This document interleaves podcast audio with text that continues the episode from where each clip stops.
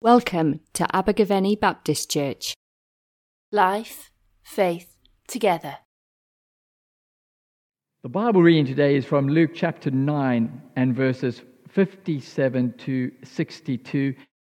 So, Luke chapter 9, the cost of following Jesus. As they were walking along the road, a man said to him, I will follow you wherever you go. Jesus replied, Foxes have holes and birds of the air have nests but the Son of Man has nowhere to lay his head. He said to another man, Follow me. But the man replied, Lord, first let me go and bury my father. And Jesus said to him, Let the dead bury their own dead, but you go and proclaim the kingdom of God. Still another said, I will follow you, Lord, but first let me go back and say goodbye to my family.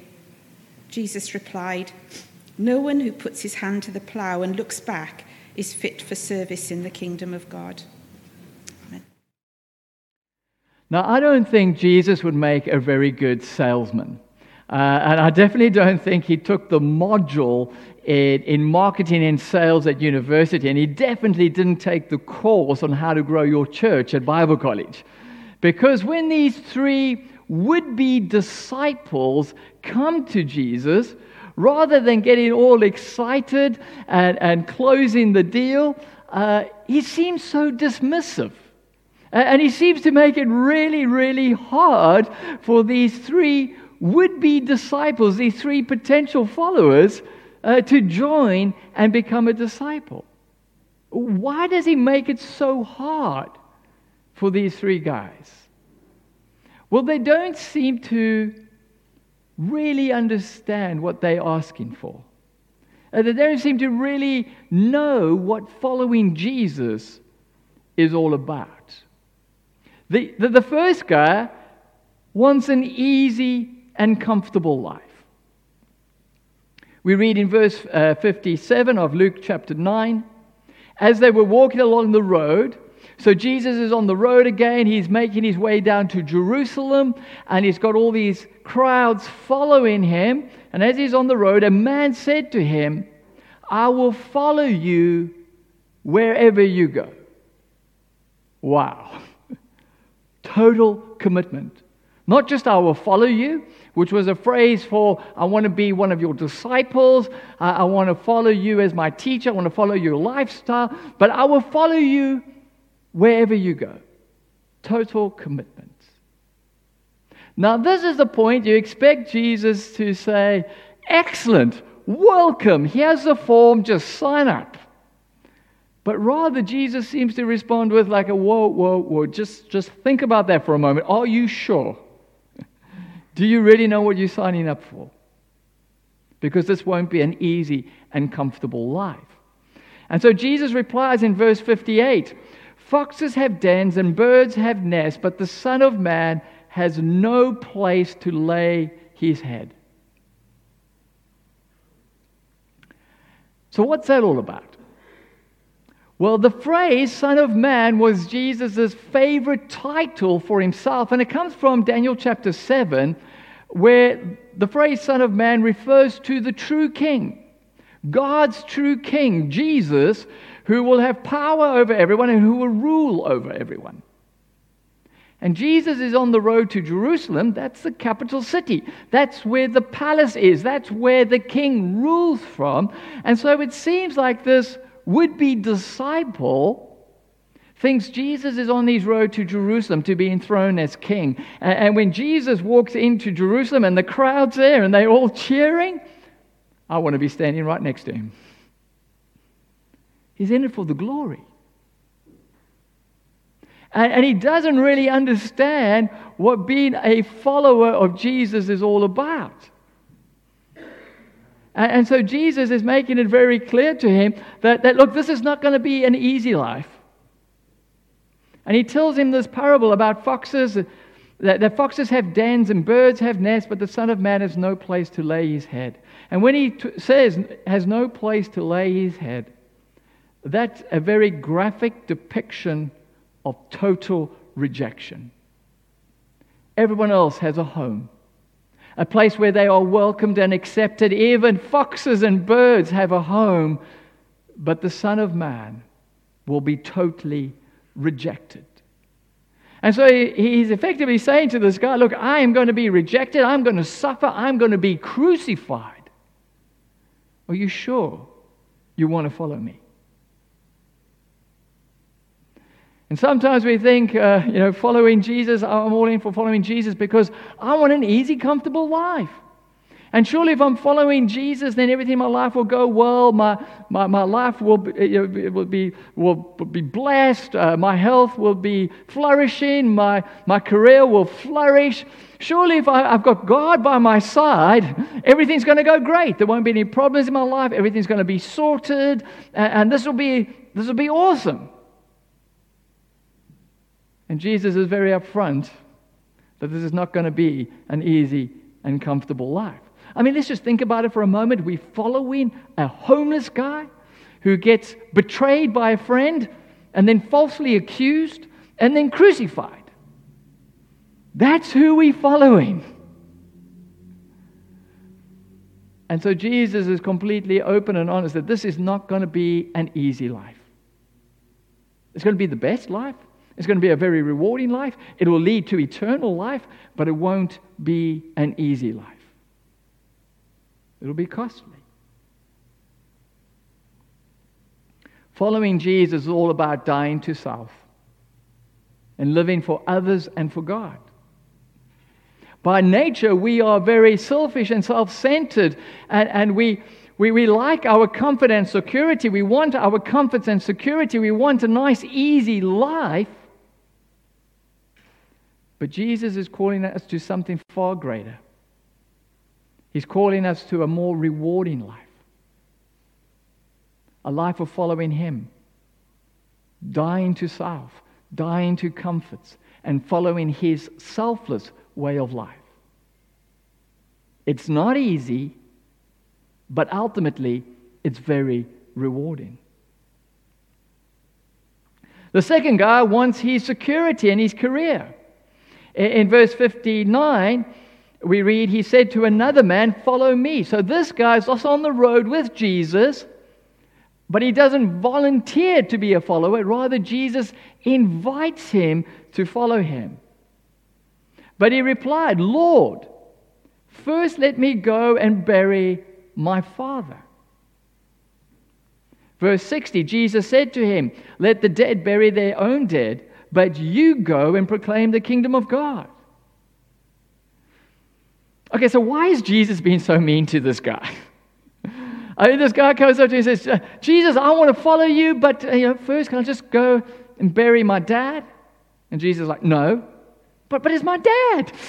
no, let the dead bury their own dead. Why is Jesus being so mean to this poor guy? Well, we need a bit of cultural background here.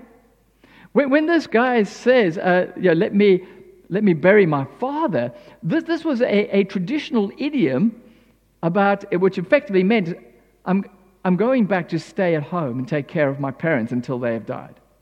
So it's not a case that this, this his father has just died or, or, or that his father is on his deathbed, because if that was the case, he wouldn't be out on the road with Jesus.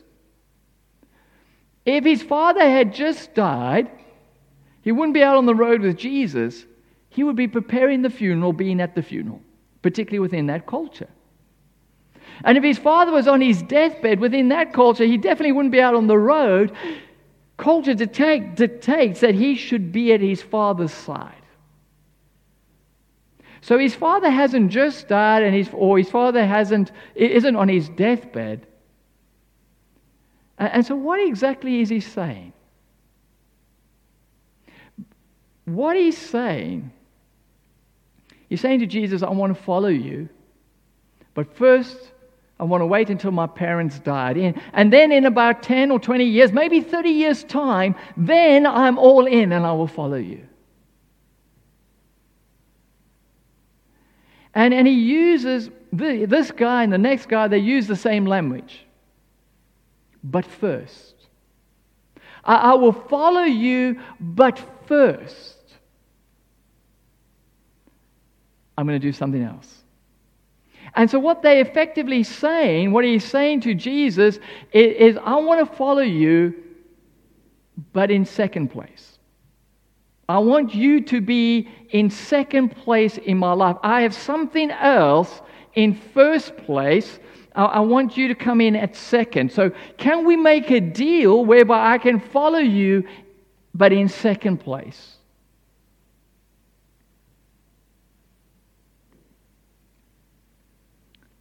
What's first place in your life? What was first place in this guy's life? What, what, what was he really asking for by saying, I want to go back and wait until my parents are dead? What he was asking for within that culture would be to carry on with the family business. You, you, you would work in the family business until your parents had died.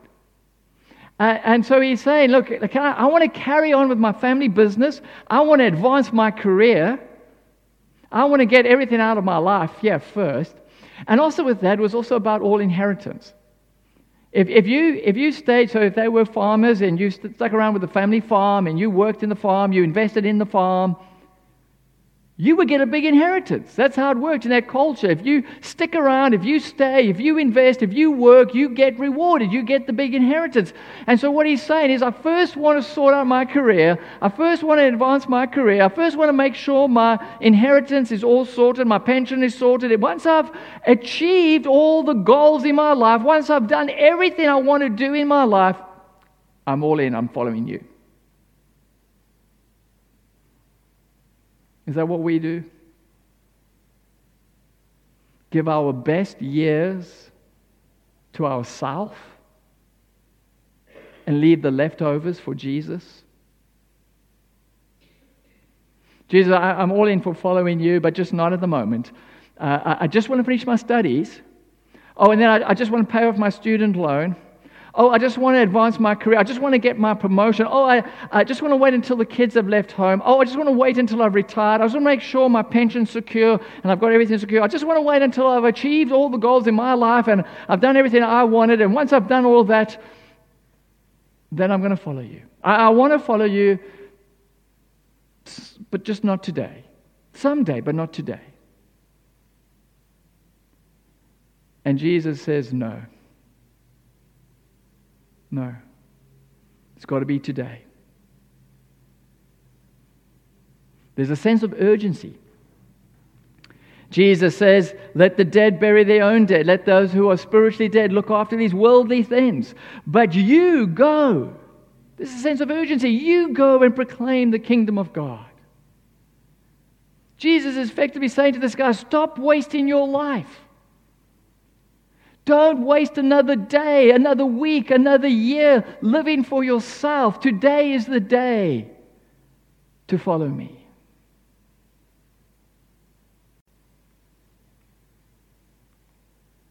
The third guy wanted divided loyalties. In verse 61, still another said, I will follow you, Lord, but first, there it is again, but first let me go back and say goodbye to my parents. And so he wants to follow Jesus, but first he wants to say goodbye to his parents. And then in second place is following Jesus. Now, what's so bad about going and saying goodbye to your parents? Again, we need to understand a bit of the cultural background over here. Uh, this, he isn't asking just to go back to his mom and dad and give them a final kiss on the cheek and say goodbye.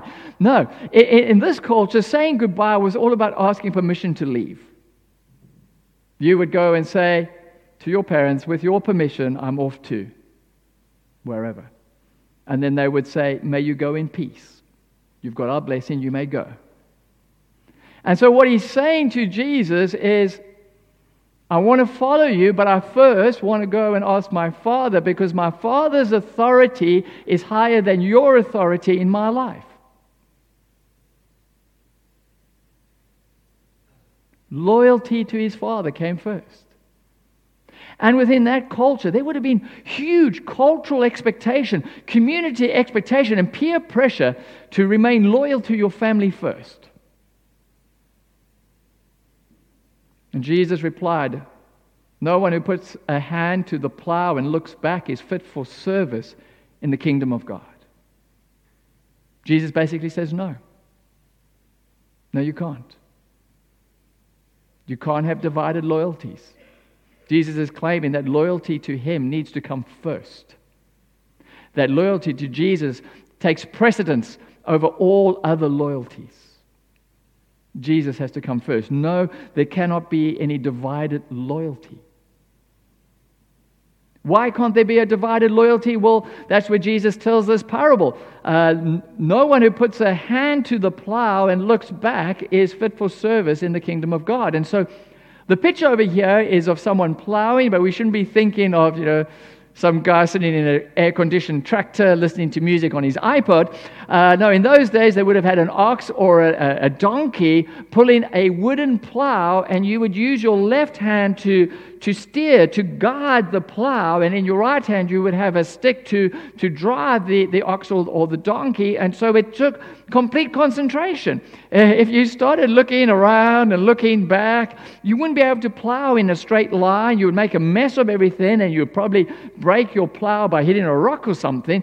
And, so you'll make a mess, you'll make everything worse.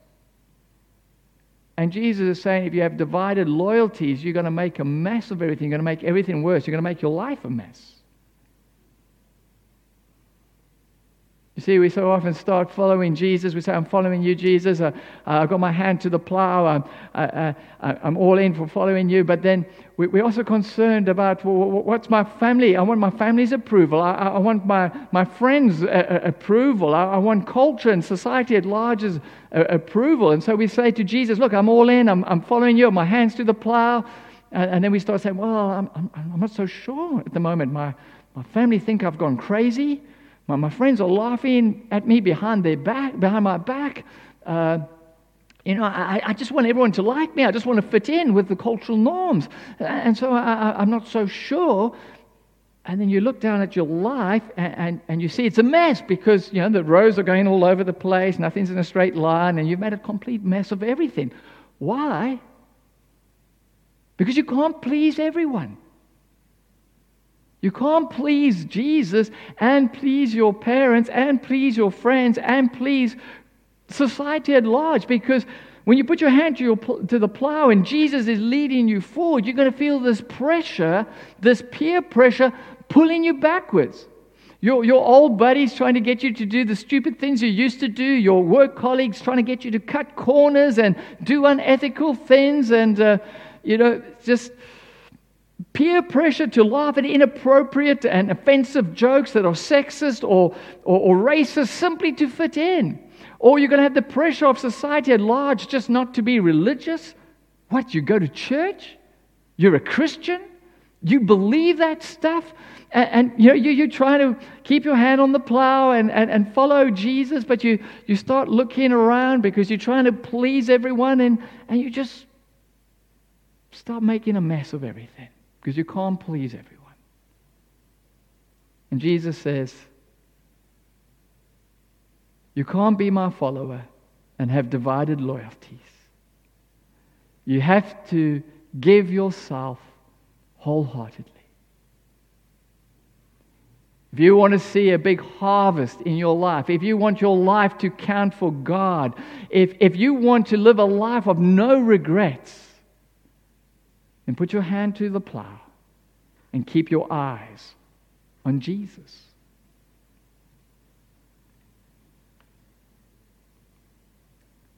Following Jesus is not easy, it's costly.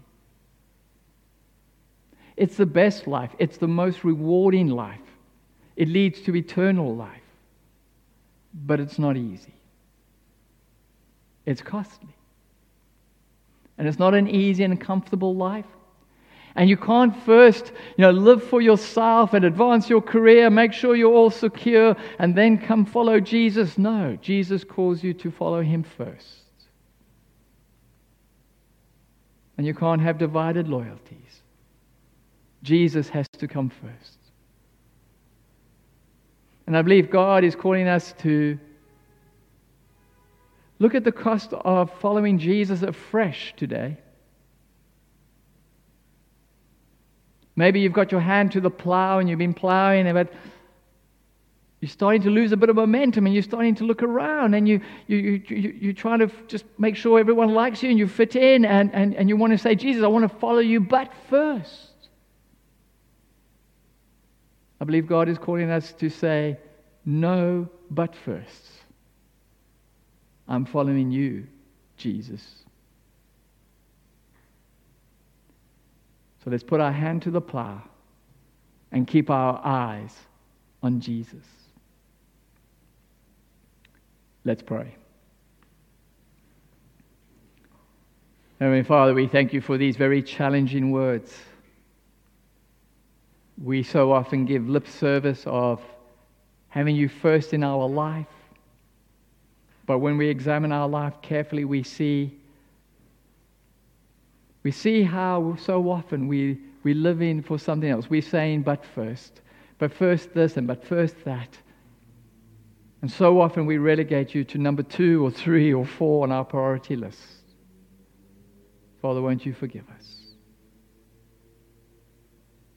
Maybe just spend a few moments allowing God to speak to you. If there's a but first in your life, to reveal that to you, to show that. Just reflect on that for a moment.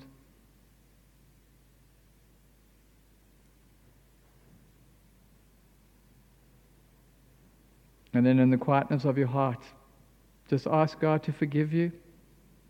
Ask God to pour His love into you afresh, His spirit and power, so that you can keep your hand on the plow and your eyes on Jesus.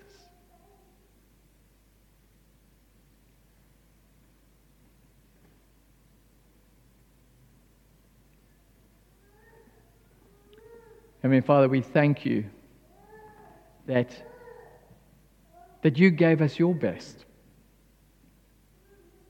You sent your Son, your only Son, who died for us.